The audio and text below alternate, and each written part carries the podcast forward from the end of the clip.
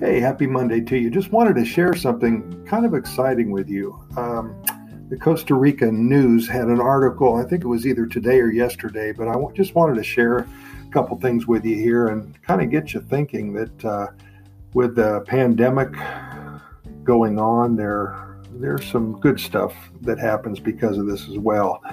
And the wildlife in Costa Rican national parks has readapted to their natural ways of life.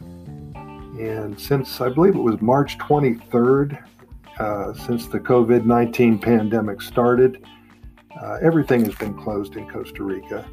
And uh, simply enough, all of the wildlife at Manuel Antonio and other national parks has returned to its natural way of life since it was closed to visitors on March 23rd.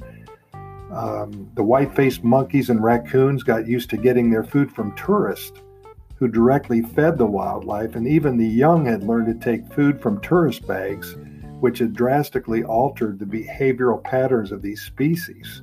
Could you imagine that? Even the babies, the baby monkeys would would uh, catch somebody not looking, and they would take their their beach bag full of food, potato chips, and everything else and it's incredible. But uh, what has happened to these animals since the park was closed to tourists in compliance with sanitary orders?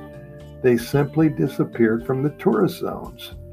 And now they're in the forest, in the deep forest where their natural food is because they don't need people anymore. And it was easier for them when there were humans around to go and steal their food and even more fun. But now that they are not there, animals can't starve, and so they went to the forest to look for the food, the real food. And the people who are taking some of these uh, this information and uh, sharing it with us, uh, they've been doing this for 11 years, and most of them work as park rangers.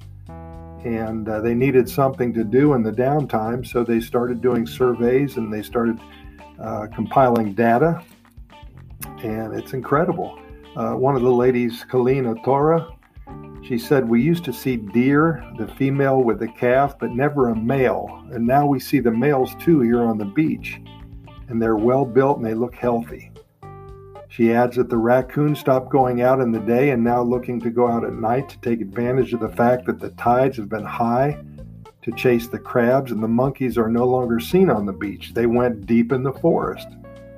And the sloths have started to reappear little by little. So uh, things are changing, I think, for the better.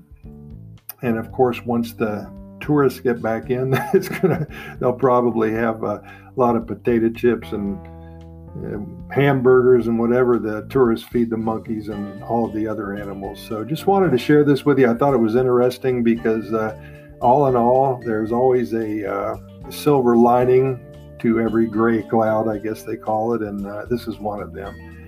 The wildlife they're getting back to nature. So, anyway, I'll talk to you in a little bit. Thanks for listening.